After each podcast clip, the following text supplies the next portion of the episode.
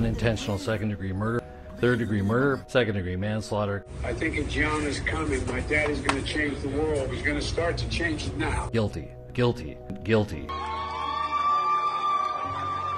This can be a giant step forward in the march toward justice in America. A nation and a world exhale together in a deep healing breath in the name of George Floyd. Today, we are able to breathe again. The poison of racism diluted a bit more in the guilty verdict of former police officer Derek Chauvin. As a nine year old child stood witness to a murder in broad daylight in the streets of her hometown, a modern day lynching caught on 17 year old Darnella Frazier's cell phone changed the course of history. This has been a powerful statement for the world to see because we all united together now. Fellow officer after officer testified against Chauvin, who was no stranger to police shootings and violence over his career. Is this a use of force? Yes, sir. After the verdict, many remembering and comparing this historic trial to the devastating outcome of the 1991 Rodney King trial in Los Angeles. And now, the healing begins in a city and a nation. Today on Context, in light of the guilty verdict, we take another look at our realities of anti Indigenous and anti Black racism program, but get an update from the Minneapolis Bishop Harding Smith and a conversation with social justice and law enforcement advocate, former RCMP Staff Sergeant Alain Babineau. For a reaction on what this means for Canadian policing, here's Maggie John. Bishop Harding, what were your thoughts when you heard the verdict? I was very elated. Um, this is the first time in the history here in Minnesota that we have ever uh, charged and found a white officer guilty of murder. So um, I was elated. The Floyd family, they were glad um, about this verdict. So we we were all elated, um, but at the same time, I was a little skeptical because I know that we have a lot of work to do, a lot of work mm-hmm. ahead, and I'm saying to everyone, this is not the time to get too comfortable. We have a lot of work ahead, a lot of work to do. When you talk about work ahead, what does that look like? Because I know there's talk now of, of looking at the police force in Minneapolis a lot more closely, doing investigation into, you know, even previous cases. What does the work look like today? A lot of files are going to be reopened, and um, uh, Minneapolis Police Department has a long history of systemic racism. I'm glad we are all happy uh, that the accountability for officers has started. But we know that the real problem, there's, there's a Derek Chauvin in every department that you go to. The real problem is addressing racism. Um, policing, we as Black people felt that it was never meant for us. Um, every time a police show up, it's always to bring pain, to inflict pain, or to take us to jail. They never stop to say, hey, you know, you got a flat, maybe I help you out. Is always to inflict pain. So police has never been there for us. So we are looking at this verdict and and and and that we're looking at the cause, you know, how that Chauvin come about is due to racism. The department was structured this way that we as Black people, we are less than. We have never been seen as equals. And so until we start to address the root causes of how we got here, we're going to get here six months from now. We'll be here, right here, discussing another young Black lives, uh, Black life taken at the hands of police. I know that you met with uh, Jesse Jackson, who is, you know, a, a, pioneer when it comes to civil rights. Um, what did he have to say about what has unfolded in Minnesota? Um, Jesse was just here last year uh, when uh, Floyd got murdered, and he was speaking exactly what he's saying today that we got to address the root cause of all of this. You know, uh, Derek Chauvin didn't just happen overnight. This has been the practice of police all across the United States. This has been the way we as a people have been treated. When we are pulled over, we are made to get down. We are made to lay down on the ground. We are made to, to lay down with a knee in our back, even though we don't have no weapons.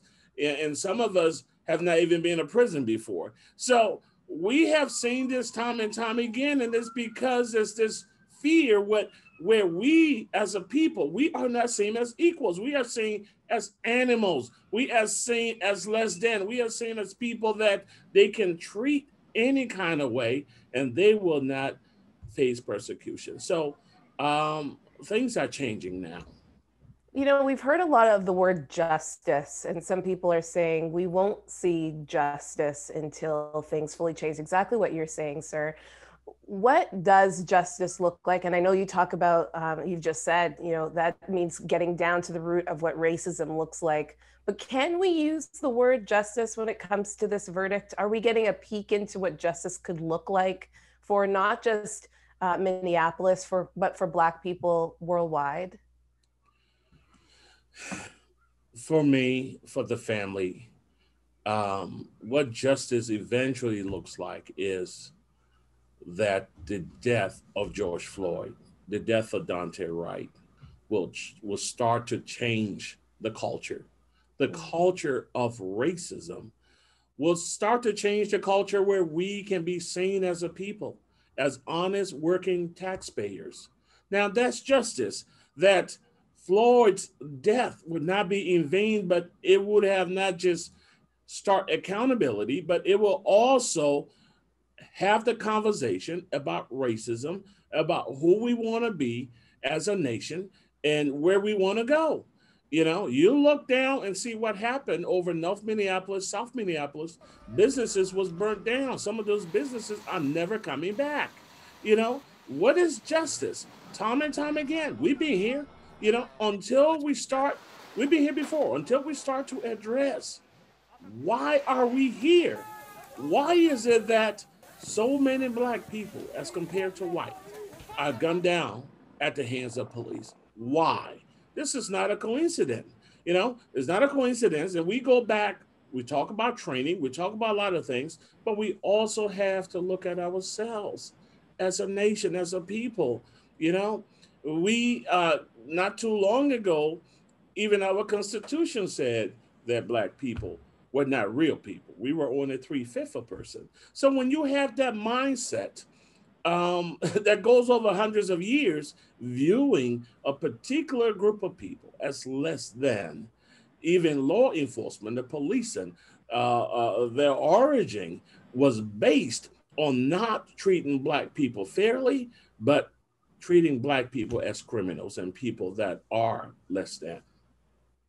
My last question to you, sir. 11 months ago, we didn't know George Floyd. The world didn't know. I know you knew him, uh, but the world didn't know George Floyd. Now we have his image um, impressed in our minds. We have seen the last nine and a half minutes of his life. How should George Floyd be remembered? I know that you um, you walked with him for a short period of time and knew him. Yeah, and uh, he was a gentle giant, and um, I, I, still have those memories that will never be taken away. And uh, I, I, think uh, for me, um, when I think of George, and I'm going to remember him as a civil rights leader that turned the dial, that brought about accountability um, in policing in America, because I truly believe that going forward, um, in order for law enforcement to survive, there must be accountable. There must be transparent. So I think the death of George Floyd is going to go a long way where we as a people will remember his death. Remember this man that in his death, as cruel as it was, that many other black children will be alive today because his death mm, turned the dial and started to hold officers accountable, not just in this country, but all across the world. We as a people got together. The world rose up. And Chauvin was not found guilty because Um, we had great lawyers. No, he was found guilty because the world demanded it, because you demanded it, because the, the reporters demanded it. What we saw with our own eyes was so plain to see. And people are saying enough. We are tired of this. We are tired of our businesses being burned down. We are tired of the lootings. We're tired of the shootings. We're tired of the murders of our young children. People don't want to live like this anymore. So we are re examining ourselves, and people all across America today are re examining themselves. Churches are having this conversation.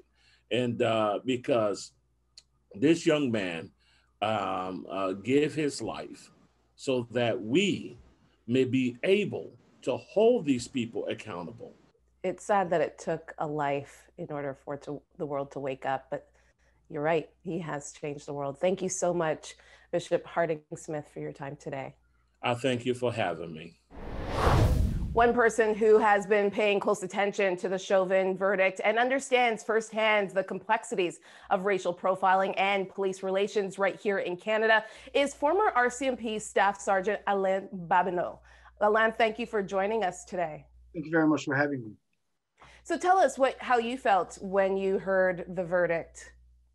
Um, you know, it was uh, was very pleased with the results. I was uh, I was somewhat surprised. I got to be honest with you because mm-hmm. uh, it's not easy to, uh, particularly on all three counts. You know, you got a guilty verdict on all three, three counts, and and that's not easy to um, to obtain from um, from the prosecution. Not only that, but I mean, against a police officer, it's even worse because uh, because of the uh, you know because of the authorities that police officers have to use lethal force and to use force generally speaking, but also lethal force. So uh, so I was surprised, but I was uh, but I was uh, I was pleased. Mm.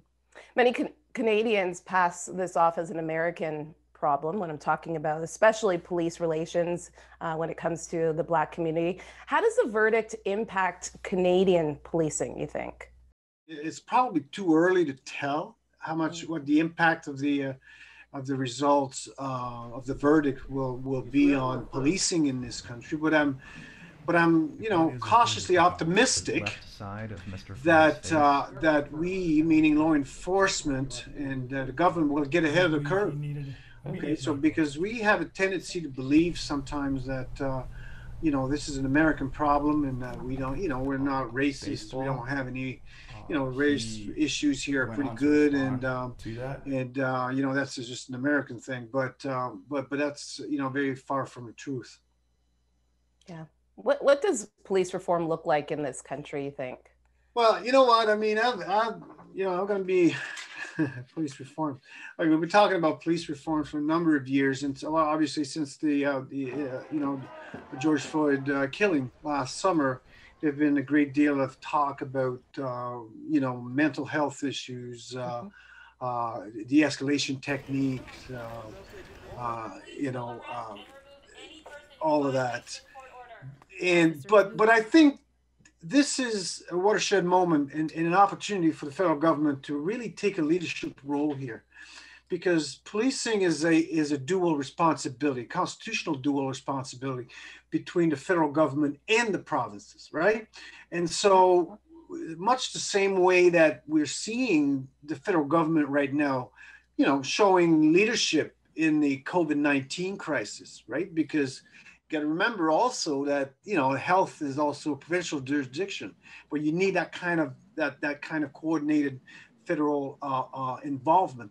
I'm looking for the same type of leadership with respect to uh, policing reforms, starting with a, a, federal law prohibiting racial profiling by all police services in this country. And we haven't seen that yet because we know all too well that when there are those issue, those initiatives, uh, for instance, guns and gangs or war on drugs or or organized crime, uh, you know, street gangs and all that kind of uh, that kind of stuff, is that we have collateral damage, and and communities that have suffered collateral damage are unfortunately far too often uh, mainly black communities right across this country and indigenous communities as well And so we need to have that leadership from the federal government. And that's what I'm calling on.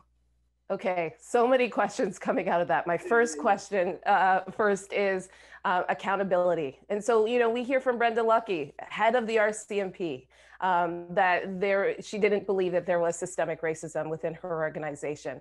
How about just accountability from the senior positions that there is a problem? The default uh, uh approach from police services historically have been threefold: diversity and inclusion training, more community relation and that, that that usually translates into basketball teams and playing soccer with the young kids and all of that.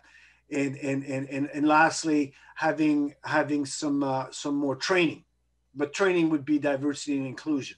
And so um or no the, the third one would be more visible minorities officers. Mm.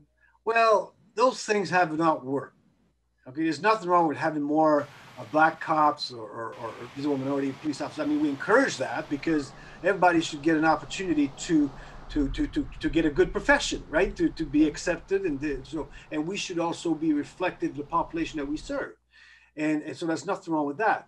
But with respect to community relation, you can't be having you know playing soccer with the kids uh, police officers playing soccer with the kids on a Saturday afternoon, and then your your teammates or your your your uh, partners in the evening going to be racially profiling the same kids that you played soccer with, or one of the coaches on his way home gets racially profiled. No, that don't work. That's counterproductive. And and and lastly, we can't be uh, um, you know uh, teaching the communities how policing work. I mean, that's one thing, but we also need to understand the plight and the, and the reality of those communities. And so that uh, there's transformation that also has to take place within uh, uh, the, the police service. And we haven't seen that kind of equal partnership yet. So that's kind of, that's called leadership. The Ontario Human Rights Commission had released a report you're probably aware of on the Toronto Police Service last year, stating that while Black people represent only 8.8% of Toronto's population, Black people represented almost one third, 32% of all the charges in, um, in the charge data set, while white people and other racialized groups were underrepresented. And we saw that kind of um, represented in so many stats throughout this report. And, and unfortunately, there isn't a lot of data when it comes to our country nationally when it when we're talking about the relationship between police and specifically black and indigenous um, uh, groups and communities you know when we hear these stark realities when we hear the statistics of just the tension between the two groups fundamentally there is a, a it's a broken system some would say it's not even a system that was created for black and brown people. How do we how do we try to fix the system? Again, uh, you're talking about community and you're talking about communication, but it seems so much deeper than that. Of course. of course, no, it's much deeper because this is this is a, so, a social problem. This is a societal issue, right? Racism, discrimination, stereotypes all of that stuff. And I, you know, we could talk for a couple hours, but uh, all, you know, racial profiling, it's all based on stereotypes. And those stereotypes uh, regarding Black people, um, criminalities and, and, and you name it. I mean, we, we could go we could go on and on and on and on. Well, stereotypes are well entrenched in society at large.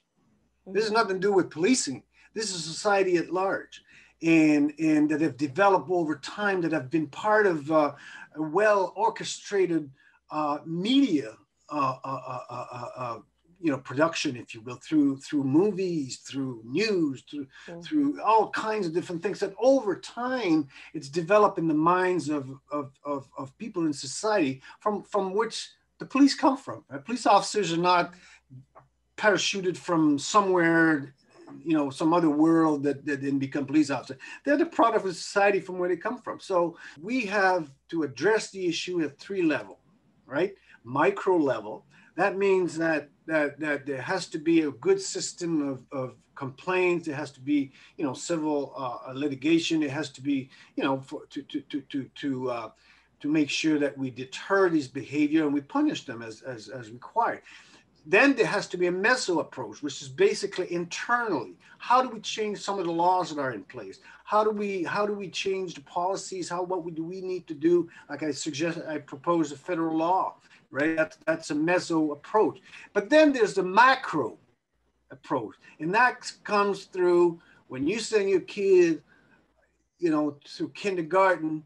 They're going to start learning about black people and indigenous people mm. are being respectable people, are being uh, contributing uh, uh, uh, uh, citizens of this society, to the history. And so by the time they become police officers or journalists or, or judges and whatnot, they will look that they won't make no difference. Yeah, if somebody is black and that's okay, there's nothing wrong with that because everybody's got, you know, uh, but at the same time, they all have, they all contributing uh, members of society. And so there's three levels that needs to be approved. One is quickly, one takes a little longer. The one, long, the one that you know you, you you know your kids will hopefully benefit from, but uh, I'll be long gone before that. Those, those you know societal changes uh, will take place. Alain Babineau, thank you so much for your time today. Thank, thank you, you for very much for having me. Have a good one. Coming up, does the church need a wake up call when it comes to its own role in racism? Author, professor, and theologian Drew Hart shares how the church can change. Like to watch more context beyond the headlines? Catch up on any of our shows online. On YouTube, search Context Beyond the Headlines for the most up to date episodes and extended content. Listen on the go with Apple, Spotify, or Google Podcast. Check out our reporters and producers' stories at our website, context.show. Follow us on Instagram at Context Beyond the Headlines and Twitter at Context TV. There are so many ways to put more context into your life.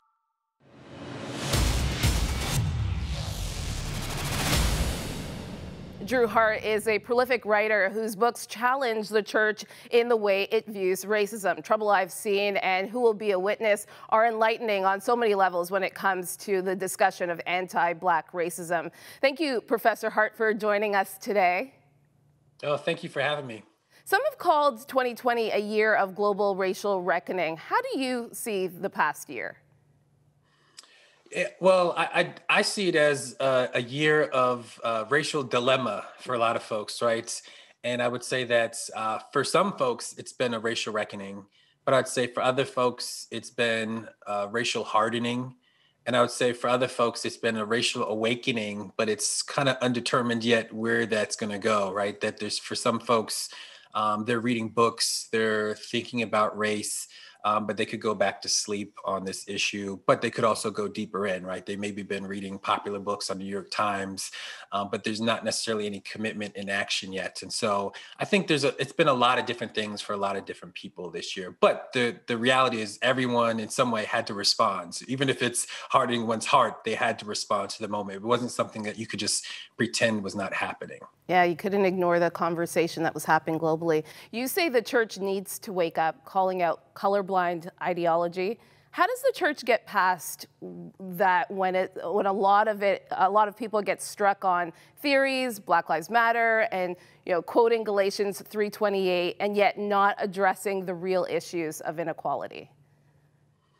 Yeah, I mean, I think that um, we've got to begin to be really attentive to people's actual lived experiences and not just get stuck into the inside the narratives that we've been told. And so I think that uh, for many of us, um, there's there's always the Christian practice of receiving the sacred stories of others and allowing them to change you. And in, in, particular, as followers of Jesus, it should be receiving the stories of those who've been most marginalized, right? The least, the last, and lost in society, those who've been left behind um, and allowing their stories of oppression and discrimination and the obstacles that have been created um, to prevent access into thriving um, that, that need to be taken very seriously. And so I think until we deal with those systemic realities, um, pretending that we live in a post-racial society is just not going to get us anywhere. It's just going to continue to repeat the same cycles of issues that we've dealt with for centuries. There's also been a lot of silence among prominent church leaders when it comes to anti-racism. You say the church must join with racially oppressed communities. What does that look like, especially for the white church? Yeah, um, that we've got to move beyond just feeling bad or having guilt or, I don't know, having book studies to actually joining in. Um, in fact, I mean, some of the idea of reconciliation is not just about being buddy buddy and having sentimental kind of responses and relationships, uh, but what does it mean to exchange places with, right? To enter in fully and to make someone else's sufferings your own sufferings, and then in solidarity and mutuality in Christ to move forward and struggle for a new world, for God's dream for us.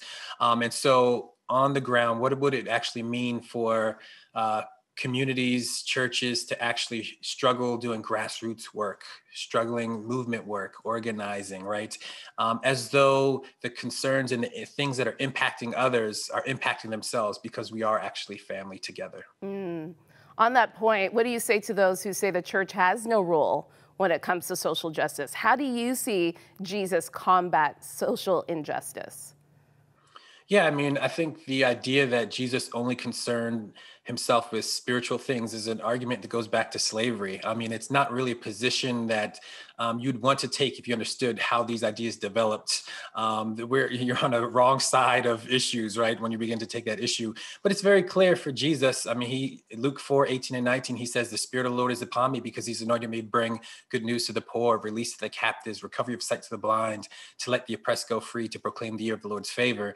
And then what is in the rest of the gospel, Luke, what does he do? Just that, right? He's actually prioritizing the last are first and the first are last in his ministry. It's the vulnerable women, it's the Samaritans, right? It's those who have been stigmatized in their society, those who are poor and oppressed that are finding healing and deliverance because of the kingdom reign and ministry of Jesus Christ. And so, in that same kind of way, we ought to then be followers of Jesus, take up our cross, deny ourselves, and follow him. And so, we've got to engage in the same kind of holistic ministry that cares for the whole person. And that also, Jesus confronted the establishment and spoke truth to power.